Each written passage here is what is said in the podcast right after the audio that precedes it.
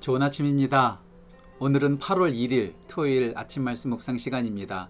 벌써 2020년 8월 달의 첫날을 맞이했습니다. 지난 7개월 동안 너무 수고하셨고요. 특별히 코로나로 인해서 어려운 상황 가운데서도 아, 지금까지 견디오신 모든 분들을 주님의 이름으로 축복합니다. 8월 한 달도 주님의 은혜 안에서 강건하고 또 하나님의 은혜와 평강이 함께하는 복된 한 달 되시기를 주님의 이름으로 축원합니다. 오늘 함께 나눌 말씀은 이사야서 16장 1절부터 전체인데요. 1절부터 5절까지만 함께 읽고 은혜를 나누고자 합니다. 제가 이사야서 16장 1절에서 5절까지 제가 읽도록 하겠습니다. 너희는 이 땅 통치자들에게 어린 양들을 들이되 셀라에서부터 광야를 지나 시온산으로 보낼지니라. 모압의 딸들은 아르논 나루에서 떠나, 떠다니는 새 같고 보금자리에서 흩어진 새 새끼 같을 것이라. 너는 방도를 베풀며 공의를 판결하며 대낮에 밤같이 그늘을 지으며 쫓겨난 자들을 숨기며 도망한 자들을 발각되게 하지 말며 나의 쫓겨난 자들이 너와 함께 있게 하되 너 모압은 멸절하는 자 앞에서 그들에게 피할 곳이 되라. 대저 토색하는 자가 망하였고 멸절하는 자가 그쳤고 앞자는 자가 이 땅에서 멸절하였으며 다윗의 장막에 인자함으로 왕위가 굳게 설 것이요 그 위에 앉을 자는 충실함으로 판결하며 정의를 구하며 공의를 신속히 행하리라. 아멘. 하나님의 말씀입니다. 계속해서 이사야서 말씀을 나누고 있는데요. 이사야서 말씀을 보면 이스라엘 주변에 있는 나라들에 대한 심판의 메시지가 계속되고 있습니다. 바벨론과 블레셋에 이어서 15장부터는 모압에 대한 심판의 메시지가 계속해서 전달되고 있습니다. 그렇게 심판의 메시지를 받고 있었던 모압에게 오늘 16장에서 하나님께서 초청장을 보내고 계시는 것 같은 느낌이 듭니다. 하나님께서 그 모압 땅 모압에 있는 사람들에게 어떻게 하면 구원을 받을 수 있고 어떻게 하면 심판을 피할 수 있는지에 대한 말씀을 함께 나누고 있는 거죠. 너희들은 셀라 바위가 가득한 곳이라고 해석할 수 있다고 하더라고요. 위험한 곳, 척박한 곳입니다. 그곳에서 시온산으로 와서 예루살렘에 있는 사람들에게 이스라엘 백성들에게 조공을 바치라. 무슨 말이냐면 한마디로 표현하면 하나님께로 돌아오라. 지금 초청장을 보내고 계시는 것이죠. 예, 그렇습니다. 우리 하나님은 우리를 그냥 심판에 내버려 두지 않으십니다. 우리 모두를 구원하고 하나님의 백성 삼고자 하시는 분이 바로 우리 하나님 아버지시죠. 그래서 우리 모두에게 초청장을 보내고 계십니다. 우리 모두는 이미 초청장을 받았습니다. 이제 우리가 그 초청장에 따라서 초청을 하신 그 분께 갈 것인가 가지 않을 것인가 그것은 이제 우리 선택에 남아 있는 것이죠. 오늘 모압 백성들에게도 하나님께서 초청장을 보내고 계십니다. 다시 한번 말씀 보실까요? 1절과 2절입니다. 너희는 이 땅 통치자들에게 어린 양을 들이되 셀라에서부터 광야를 지나 시온산으로 보낼지니라. 시온산으로 와서 어린 양을 드리라. 네. 나에게로 오라. 지금 주님께서 초청하고 계시는 것이죠. 2절 말씀 모압의 딸들은 아르논 나루에 떠다니는 새 같고 보금자리에서 흩어진 새 새끼 같을 것이라. 거할 것이 없는 새들과 같은 사람들 얼마나 비참합니까? 어디 갈 곳 없는 그런 새 같은 사람들에게 하나님께서 지금 오라고 초청하고 계십니다. 그렇습니다. 우리가 가야 될 곳은 어디일까요? 우리가 향해야 될 곳은 어디일까요? 우리의 노력과 우리의 생각과 우리가 바라보는 사람들이 아닙니다. 하나님께로 갈 때에 시온산으로 갈 때에 그때 우리는 비로소 피할 수 있고 안식을 경험할 수 있습니다. 하나님의 사람들은 올바른 방향 하나님께로 향해야 합니다. 잘못된 방향으로 가면 우리는 다 멸망하고 맙니다. 제가 어렸을 때 보았던 포세이돈 어드벤처라는 영화가 생각나네요. 포세이돈 어드벤처를 보면 목사님을 중심으로 해서 여러 사람들이 피하려고 도망칩니다. 나갑니다. 그때 어떤 한 일행을 만나죠. 그들의 일행은 잘못된 장소로 가고 있었어요. 오히려 바다 깊숙한 곳으로 멸망의 길로 가고 있었던 것이죠. 목사님이 그들을 향해서 말합니다. 그곳으로 가면 죽습니다. 그곳으로 가면 절대로 안 됩니다. 하지만 그들은 고집을 꺾지 않고 그 잘못된 길로 계속해서 가고 있는 모습이 영화 속에서 그려지고 있습니다. 무조건 가는 것이 중요하지 않습니다. 무조건 도망치는 것이 중요하지 않습니다. 올바른 장소, 올바른 방향으로 도망치고 가는 것이 더욱더 중요합니다. 맞습니다.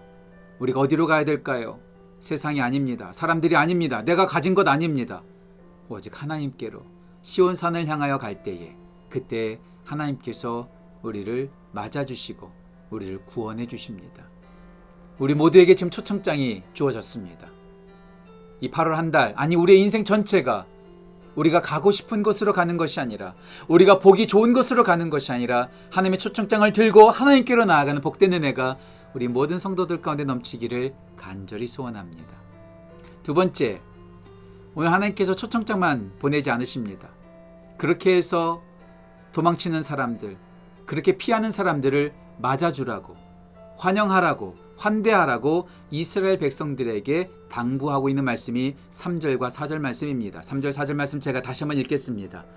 너는 방도를 베풀며 공의를 판결하며 대낮에 밤같이 그들을 지으며 쫓겨난 자들을 숨기며 도망한 자들을 발각되게 하지 말라.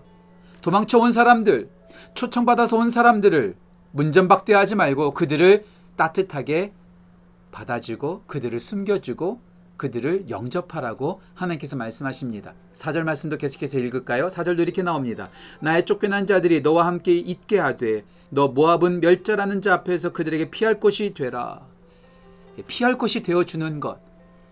이것이 우리 가운데 중요하죠. 하나님께서는 초청장을 내어 주실 뿐만 아니라 그렇게 초청장을 받은 사람들, 주님께로 오는 자들 그들을 따뜻한 마음으로 맞아주라. 이렇게 말씀하고 있습니다. 하나님께서 우리에게 초청장을 주셨습니다. 그렇다면 우리는 그 초청장에 맞춰서 하나님께로 나아가야 됩니다. 더 나아가서 그런 초청장을 받고 교회로 오는 이들, 그런 이들을 우리는 따뜻하게 맞아 주어야 합니다. 혹시 우리 주위에 어디로 갈지 방황하는 사람들이 있습니까? 어디로 갈지 몰라서 헤매이는 자들이 있습니까? 고통 가운데 허덕이는 자들이 있습니까? 하나님의 사람들이 그들을 받아주고 그들을 숨겨주고 그들의 피할 안식처가 되어 주어야 합니다. 저는 필립 얀시라는 작가를 참 좋아합니다. 필립 얀시가 썼던 책 가운데 이런 책이 있어요. 내가 고통받을 때 하나님은 어디 계셨습니까? Where is God when it hurts? 내가 고통받을 때 하나님은 과연 어디 계셨습니까? 그렇잖아요. 우리가 고통받을 때 이해할 수 없는 아픔이 있을 때 하나님을 원망하고 하나님 정말 살아 계십니까? 하늘을 향해서 삿대질하고 싶은 마음이 들 때가 있습니다. 그런데 필립이 안 씨는 이 질문을 다르게 바꿔야 된다고 우리 가운데 소개합니다. Where is God when it hurts? 내가 고통받을 때 하나님은 어디 계셨는가? 이렇게 질문해야 되는 것이 아니라 이렇게 질문해야 된다고 말하더라고요. Where is church when it hurts? 내가 고통받을 때 교회는 어디 있었습니까? 내가 고통받았을 때 교회는 어디 있었습니까? 우리 주위에 고통받는 사람들이 있습니다. 어디로 갈지 모르는 사람들이 많습니다. 예수를 모르는 사람들이 있습니다.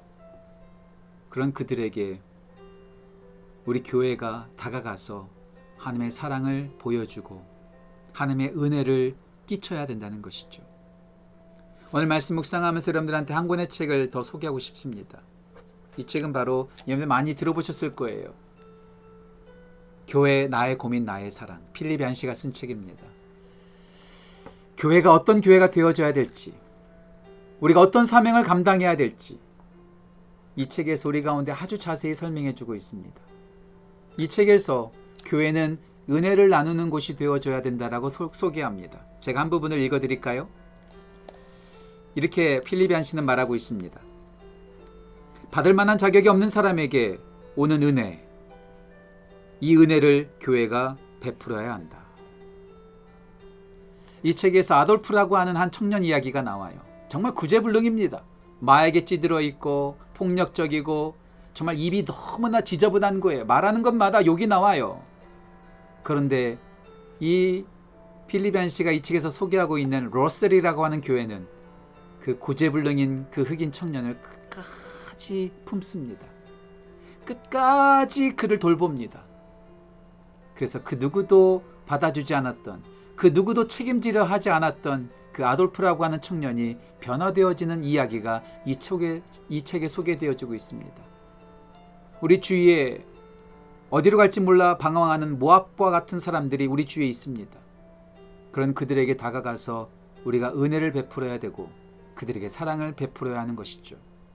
필리반 씨는 이 책에서 교회가 응급실과 같아야 된다라고 이머전시 룸 24시간 열려 있는 응급실과 같아야 된다라고 소개하고 있습니다. 제가 그 부분도 제가 여러분들한테 읽어 드릴게요. 교회는 응급실로 생각해 보면 어떨까? 밤늦도록 열려 있고 찾아가기도 쉬우며 예기치 않은 응급 상황으로 들른 사람들을 기꺼이 돌봐주는 곳이 교회여야 하지 않을까? 예, 우리 주위에 사랑이 필요한 사람들, 기도가 필요한 사람들, 복음이 필요한 사람들, 안식처가 필요한 사람들에게 우리가 하나님의 사랑으로 그들을 품어주고 그들을 돌봐주면 어떨까요? 오늘 두 가지를 기억하십시오. 하나님께서 우리 가운데 초청장을 보내셨습니다. 어디로 갈지 몰라 방황하고 계십니까? 주님께로 가십시오. 두 번째, 그런 초청장을 받고 교회로 오는 이들, 하나님을 찾는 자들에게 우리가 교회가 되어서 하나님의 사랑의 품이 되어서 그들을 안아주고 그들을 돌봐 주어야 할 것입니다. 왜 그럴까요? 단 한 가지 이유 때문이다. 예수님 때문에. 예수님 때문에. 예수님께서 우리를 그렇게 품어주셨고, 우리에게 유일한 안식처가 되어주셨기 까닭에 힘들 때 예수님께로 나아갈 뿐만 아니라 힘들어하는 자들을 예수님의 사랑으로 품어주는 우리 모두가 되시기를 간절히 소원합니다. 오늘 말씀 묵상을 나눌 때 피아노 소리가 잔잔하게 나오고 있죠. 이 찬양은 제가 고등학교 때 들었던 아주 좋은 찬양입니다. 있는 모습 그대로. 있는 모습 그대로 오세요. 하나님은 당신을 있는 모습 그대로 사랑하십니다. 여러분들 어떤 상황 가운데 있습니까? 여러분들이 아무리 자격 없는 모습이라 할지라도 하나님께서는 우리 가운데 초청장을 보내셨습니다. 그 초청장을 받고 주님께로 가십시오. 우리 주위에 정말로 보기에 눈살 찌푸리는 사람들이 있습니까? 그런 그들을 있는 모습 그대로 사랑하고 있는 모습 그대로 받아주는 교회 하나님의 백성들이 되면 어떨까요? 그렇게 살아가는 복된 은혜가 우리 모든 성도들 가운데 넘치기를 간절히 소원합니다. 제가 기도하겠습니다. 하나님, 혹시 오늘 말씀을 함께 나누는 성도들 가운데 어디로 갈지 몰라 방황하는 자들이 있습니까? 그들이 다른 곳에서 방황하지 아니하고 오직 예수님께로 하나님을 향하여 나아가는 귀한 은혜가 넘칠 수 있도록 인도하여 주옵소서. 우리에게 주어진 초청장을 그냥 썩혀두는 것이 아니라 우리에게 초청장을 보내신 그 하나님께 나아가는 복된 은혜가 넘칠 수 있도록 인도하여 주옵소서.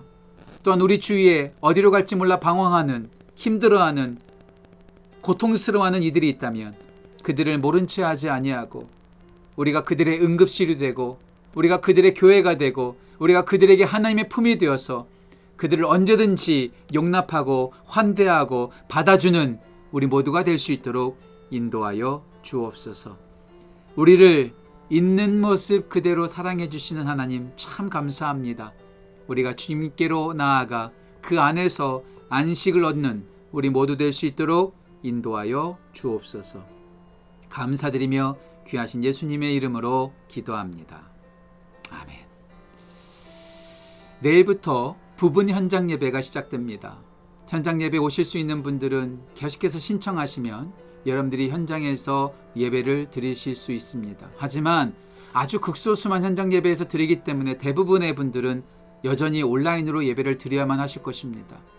현장에서 예배를 드리나 온라인으로 예배를 드리나 우리의 마음과 영을 다해서 예배한다면 그 예배는 하나님께서 기뻐 받으시는 예배입니다.